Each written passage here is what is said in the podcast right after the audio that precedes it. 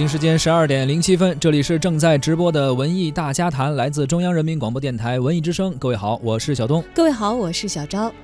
由美国二十世纪福斯电影公司出品的动作冒险电影《王牌特工二：黄金圈》现在正在热映啊！这个演员呢是一众英国演员，请小昭来介绍一下。包括了大家非常熟悉和喜爱的科林·费斯，还有塔伦·埃格顿，以及马克·斯特朗，以及影后级的朱利安·摩尔、哈利·贝瑞等等等等。呃，据说客串的人腕儿也很大啊，有 Elton John 出现。哎，值得一看啊！这个电影呢，讲述的是王牌特工英国总部被摧毁之后。艾格西和梅林前往美国，与美国的伙伴一起并肩作战，对抗狠毒的大反派 Poppy，这么一个故事啊。都知道这是一个续集，所以前作的表现还是不错，大家很多人呢对第二部续集也是充满了期待。这部电影呢，二零一七年的九月二十二号在美国上映，二零一七年的十月二十号在中国内地上映。目前的电影票房已经达到了三点四二亿。当然，这个数据还在不断的被刷新着啊，因为毕竟才上映了七天而已。王牌特工系列电影的第一部《特工学院》，相信当年看过电影的观众们应该还有很深的印象，因为在当年呢，那个电影真的可以说是大获成功了，全球收了三点一九亿英镑的票房收入，在我国的网友心目当中呢，也有很高的口碑，豆瓣评分现在都停在八点四分。那么，《王牌特工》这个系列，一方面呢是重新复活了老牌的英式间谍片里的那种低调优雅。另一方面呢，又充满了现代的年轻化的笑点和趣味，这种现代和复古之间的平衡感，构成了这个系列微妙的魅力所在。确实是这个电影啊，同样是作为特工电影，但是却有着自己独特的气质和风格，也真的是圈了很多的粉丝。而这一次续集里的特工，不仅仅有英国的绅士，还有美国的牛仔，有朱利安·摩尔，还有哈利·贝瑞等影后级的演员加盟啊，自然也是吸足了新老影迷的眼球。不知道各位听众朋友，您是不是看过这部《王牌特工二》？觉得好看吗？可以跟我们分享交流一下。收听节目时，同时呢，您可以关注微信公众号“文艺之声”，发来文字留言，还有机会获得演出票和电影票。最近我们为大家赠送的演出票是由北京民族乐团推出的国乐新京剧《春江花月夜》的演出门票。演出时间是本月二十八号。那么该剧呢，通过京剧艺术和民族音乐的融合，将诗人张若虚和他的千古名作《春江花月夜》转化为了一个呈现于舞台之上的传奇故事。关注文艺之声的微信公号，发送姓名加上电话加上《春江花月夜》，就有可能获得我们赠出的门票。除了演出以外，我们还会请大家看电影。十月二十九号周日中午十一点，卢米埃影城北京芳草地店文艺之声观影团包场，请您观看《全球风暴》，有四十个 VIP 的席位。发送姓名加电话加《全球风暴》到文艺之声的微信公众号，就有机会获得电影票。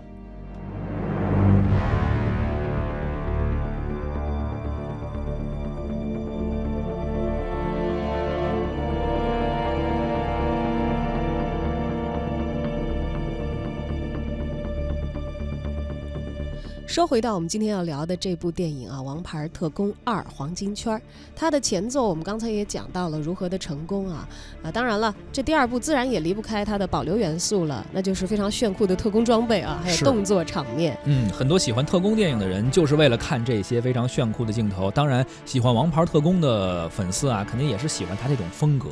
第二部呢也很念旧，被影迷们奉为经典的英伦特工造型，以及第一部当中出现过的科林·菲尔斯都会再度的回归到大荧幕上。哎，科林·菲尔斯这次有一个改变啊，就是他在荧幕上失去了一只眼睛，这也是电影里面非常吸引眼球的一个亮点。但是对于演员来说，我们都知道，你两个眼睛这个视角可能比较宽，但是你说你呃演一个，比如说是一只眼失去一只眼睛的这么一个角色，他可能会视角都会变小，所以也是遇到了难题。科林·菲尔斯也是。揭秘了拍摄中啊，他克服这个困难的办法。他说，这一次呢，哈利失去了一只眼睛，无论是打斗啊，还是等等，都非常困难。所以呢，他们在这个呃剧组的这个安排的时候，给他弄了一个这种眼镜，然后好像能够。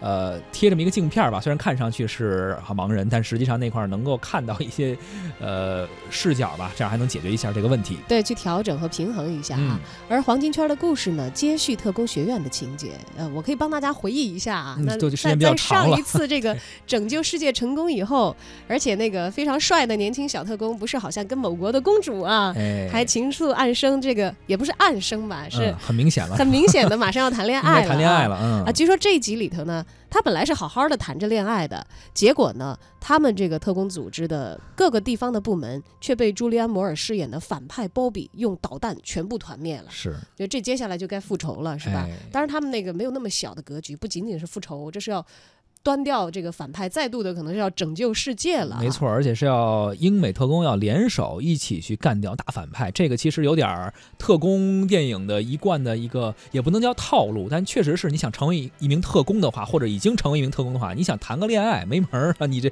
肯定你正在海边，比如说度着蜜月或者度着假，就有事儿来找你电话就来了，而且得告诉你电话看呃什么读完之后电话卡给烧了之类这样的镜头啊你，说那是神探 Gadget 啊？呃基本上都是这种这种效果吧。对，嗯当当然了，其实这个系列非常为大家所爱的，就是它在不断的致敬这个特工片儿一路走来到今天的很多经典的电影当中的一个桥段、是，而且作为一部英伦风格，为什么叫英伦风格的特工电影呢？是它里面也是呃画风啊、风格，包括演员呀、等等，也是有着一些英伦的气质，这是它不同于其他，比如像美国大片、美国特工电影的一个呃区别所在吧。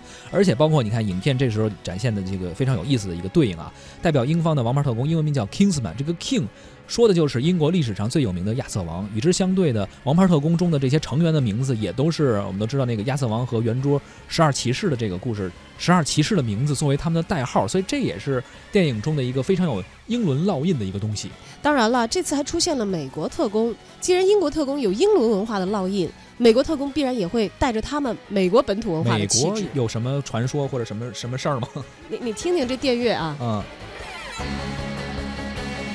它是不是就除了这个、嗯是啊，这个大家熟悉的这个电影的感觉，有很多这个美国牛仔风？哎，对对对，的确，这里头嗯有一个特工的角色，就是以牛仔的造型出现的。哦，而合众国的英文名大家都非常熟悉啊，United States 嘛。然后嗯他们这个在片中这个合众国呢，是一个美国的，跟这个王牌特工他们的组织相相对对应的一个特工组嗯。织啊。人家叫 Kingsman 嘛，英国特工，嗯，那美国特工呢，就是 Statesman 哦，啊，指向很明显了。而他们的代号也很有意思，都是拿不同的酒起的名儿。嗯，哈利·贝瑞呢是干姜汁儿，而这个佩德罗·帕斯卡他是 Whisky，嗯，查宁·塔图姆呢是龙舌兰。很熟悉的酒啊，啊管理嗯。者叫香槟，而他们呢都是经营着酒厂。熟悉美国历史的人大概都知道啊，说酒在美国的历史上曾经有过一段被查禁的时期。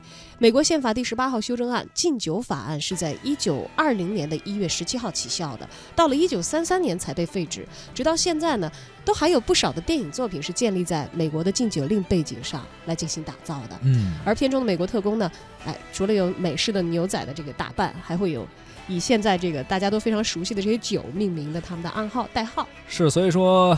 英伦和美国的两大特工组织相联手，这个电影呢也被赋予了更加丰富的颜色在里面，同时他们的名字也都很有隐喻啊，说明主创还是下了一些功夫的啊，这些功夫也没有白费。这个英美特工联合抗敌的故事，在咱们国内公映的第一天票房就轻松过亿了，排片量呢也在近一周稳定在第一位。到底好不好看呢？和第一部相比，成色又如何呢？其实说法有很多啊。文艺之声呢也采访了一些已经看过或者正在准备去看这部电影的一些年轻的观众朋友，听听他们是怎么说的。呃，我印象比较深刻的就是，就是一般在厮杀或者打斗的过程中，呃，可能会采用一些非常激烈和紧张的音乐。但是我印象还蛮深的，在电影的后半部分，当男主踩到地雷的时候，不是非常紧张的音乐，反倒是采用了一种非常诙谐和幽默的一种方式表达，反倒是让我们觉得这个打斗除了紧张刺激之外呢，加了一些更新鲜的元素。这个电影呢，其实是漫画的改编。那之前有漫画的部分，所以电影也比较夸张。我觉得这个电影怎么说，就是感觉很炫吧，就特别经典的那种商业片的模式。但是我觉得这种电影之前拍的也很多了，可能有点烂俗。我还是喜欢比较有内涵的片子。就是我觉得这些演员大部分都是英国的嘛，我觉得英国的那种有一点点英伦范儿，但是整体又突出很萌的这种感觉，这是我很喜欢的。这一部电影也是延续了第一部这个英伦的绅士风范，之前我们也看过像《零零七》啊这种特工的电影，《王牌特工》也是除了这种绅士风和这种武打的场面，更多的还有一些喜剧的情节。我觉得这个是比较吸引人的。因为我之前看了《王牌特工一》嘛，我觉得就二和一比起来，就是让人稍微有一些失望吧。有一些剧情设定我觉得很鸡肋啊。导演之前说说在二的时候会让脸书回归，然后会用一种大家意想不到的方式。然后结果没有想到，最后脸书回归的方式竟然是挺没意思的。反正，哦，我还没看呢，但是我就是想去看过一嘛。然后我特别特别喜欢里面的那个克林菲尔斯，他真的还太帅了。然后我就觉得那不能错过第二部。然后里面那些我觉得技巧啊、特效啊、剧情啊都还蛮吸引我的，就是在特工类电影里面算是别致的吧，所以想去看一下。呃，就看个刺激嘛，对，特效啊，然后呃那个打斗的场景啊，都挺帅的。主要是他们那些装备什么的，感觉还挺好的。那个什么雨伞枪啊什么的那种，感觉都挺酷炫的。这个续集电影啊，其实就会面临着一种尴尬。其实所有的续集电影都一样，前作特别的好，口碑也好，票房也好，这个出品方啊肯定不能放掉这块蛋糕啊，肯定让他去拍续集。但是续集就会有一个压力，因为前作确实太好了，所以可能有些人看过之后，本来是他的粉丝，看完之后就期待很高，于是失望了。但是也有些人呢，可能觉得，哎，反正我就喜欢这个 IP 吧，我们就姑且叫 IP。你出续集再怎么出，可能稍微差点，我也喜欢。众说纷纭，真是口味不一样。对，文艺大家谈的特约媒体观察员胡克飞呢，最近呢也去观观看了这一部正在热映的电影啊，他的观后感又是怎样的呢？《王牌特工二：黄金圈》呢，我跑去电影院看了啊，为了看这个二，我还特意找出来一重新复习了一下，反正还是挺酷炫的那个版本。也许是因为刚看过一，再来看二，对比起来呢比较容易，两个片子印象都比较清晰。这样比较下来，如果说一的感觉是惊艳的话，二的感觉呢就比较尴尬了。这个二呢，依然是用了比较极限的剪辑手段啊，一开场就是一段大段的追车戏，包括后来的这些打斗啊、高科技手段呐、特技啊，你可以看到整体的电影硬件实力在提升，但依然没有得到第一部啊那种酣畅淋漓的感觉。虽然整部片子里还充斥着这种英式、美式的笑话啊、段子呀。但整体来说，剧情还是有很多尴尬奇怪的地方。这一部啊，感觉没走心，节奏上没有太多的变化，反派太弱。虽然说初期这个反派团伙呢，就给了这个特工一次团灭，但是在几次和这个主角们的对决中，从未体现出战斗力，基本上都是这个战五渣的那种水平，不像是第一部里那刀锋女战士，开场就把男主他爹一分为二了，对吧？啊，直到死，那刀锋。都保持着非常高的战斗力，这一步啊，这所有的反派没有什么战斗力，大 boss 好不容易养了两条机械狗，还得充电，最后放完狗没招了。这种反派不给力的情况下，主角有多强根本体现不出来。其实呢，这个王牌特工的片子每次都是想利用反派说出道理，这个道理貌似理性，但从人性上来说又很残酷。那第一步是啥？因因为人多造成了温室效应，让地球生病了，所以减少人口，实行诺亚方舟计划。这个人们看的时候，多少会通过塞缪尔·杰克逊演的反派提出的一些观点去思考，啊，我们到底要不要这么做？哎，第二步的利益就低了，啊，一个毒贩给全世界的瘾君子下药，为了啥？为了更好的卖毒品。这让我怎么思考啊？除了整个片子里面顺手黑了美国总统以外。我没看出这高深的利益在哪儿，啊，很遗憾，很尴尬，而且呢，所有的反派的出发点都很尴尬，啊，这个剧情看起来就很不舒服，你只能把这个片子当做一个商业性的爆米花电影来看，整个的这个扁平化的角色处理，角色又特别多，支线好像有，又好像没有，都交代的不清楚，这么看来说就觉得索然无味啊，场面没有一刺激，啊，而且这个片子中我把。眼镜啊，这个 3D 眼镜摘下来感受了一下，效果也就那么回事儿。所以总体来说，这个片子我觉得最多给六分，啊，满分十分的话，我觉得有意思的地方就是这一集请来了一些大牌来客串啊，哈里贝瑞什么咱就不说了，单说一下这个阿尔顿约翰，这老哥们儿太逗了啊！不光是在电影里面献出了一些自己的作品，这个角色呢还确实有一些点睛的作用啊，就他穿的那个标志性的那个粉红色的西装。坐在钢琴后面的时候，那感觉太好了。很久没有看到埃尔顿·约翰了，内心里特别希望他在片子里能弹唱一首《生生不息》。虽然他年事已高，一脸褶子，但是你看上去还是情怀满满的啊！我觉得这个老哥们儿是这电影唯一的精彩之处。片尾呢，我留到了电影院散场的最后一个啊，我希望能有个彩蛋，交代一下下集的情况。很遗憾没彩蛋。虽然说电影最后留了个镜头啊，一个哥们儿重新进入了这个裁缝店，他们主创呢也在采访中说过说要拍三。但也不知道到底要干嘛，我也不知道下面是什么情况。但总体来说呢，如果还是按照二这种水平处理的话，那么下集我没有什么太多期待了。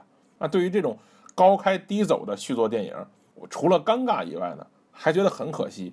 那其实这种电影以第一部这么高光的情况，第二部根本不愁票房，只要踏实的按照第一部的思路线索去走，剧情别崩坏，风格保持统一，大家不会有太多吐槽的。这种情况还能走出这样的东西来，只能说不走心了，对吧？不管出不出第三部，我个人可能都不会再关注这个系列了。对于一个成功的电影 IP 来说，拍续集是不可避免的。但是我常说，续集是一把双刃剑，如果能不断突破啊，并且质量过硬啊，就能靠品牌吸引观众买单。但是高口碑啊，也一定会使得下一步在商业上有保障，这就是良性循环。但如果水平持续走低，就会慢慢消耗这个品牌的 IP，它最终就会毁掉这个 IP，啊，这个我觉得不仅仅是海外的好莱坞也好，是欧美市场也好，对于我们的电影市场也有很多可以借鉴的东西。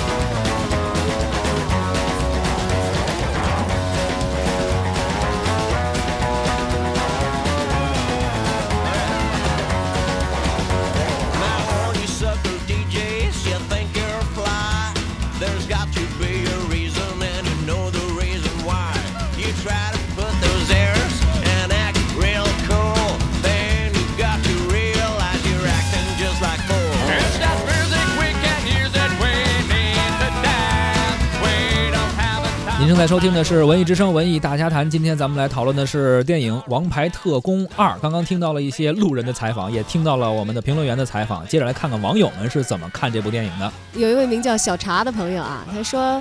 爱情令人盲目，亲情令人不顾一切。他是特工，也是丈夫，更是父亲。刚不是说了吗？你要是特工，你就想放弃这一切吧，随时电话都来。哎，这有点像这个主持人这个岗位啊，要随时开机，是不是有事儿要通知你？哎呀，我还是当主持人吧，安全一点是吧？看他们在这个荧幕上耍帅就行了。而且我觉得小茶这个，他这留言吧，特别适合做成一个。这个电视剧版预告片是不是？而且特别有国产电视剧的范儿。是的，好，我们继续来看，有一位叫叶江莲的一位网友说：“最后一杯苏格兰威士忌敬给梅林，希望下一步他能够反转。他最喜欢的就是梅林这个角色。”哎，还有这位朋友叫这个凤凰参，他说导演很会抓节奏，那几场打戏配的这个 BGM 啊，也就是背景乐啊，嗯，可以打上一百分。但是剧情发展呢，有些地方我会出戏，非常非常喜欢这部电影的音乐。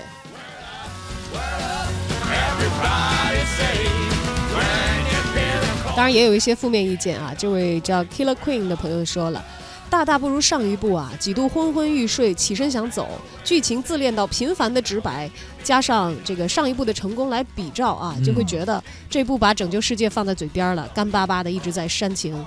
节奏感也大不如前，打斗戏呢也只能用强烈的摇滚乐来掩饰它的套路，我觉得没什么新意。哎，确实这个续集电影就容易这样嘛，有些影迷把前作看得太高，期待太高，所以可能续集会让人失望。啊，今天咱们就先聊到这儿吧，上半时段就到这里，小昭和小东下半时段继续和您聊文艺，不要走开。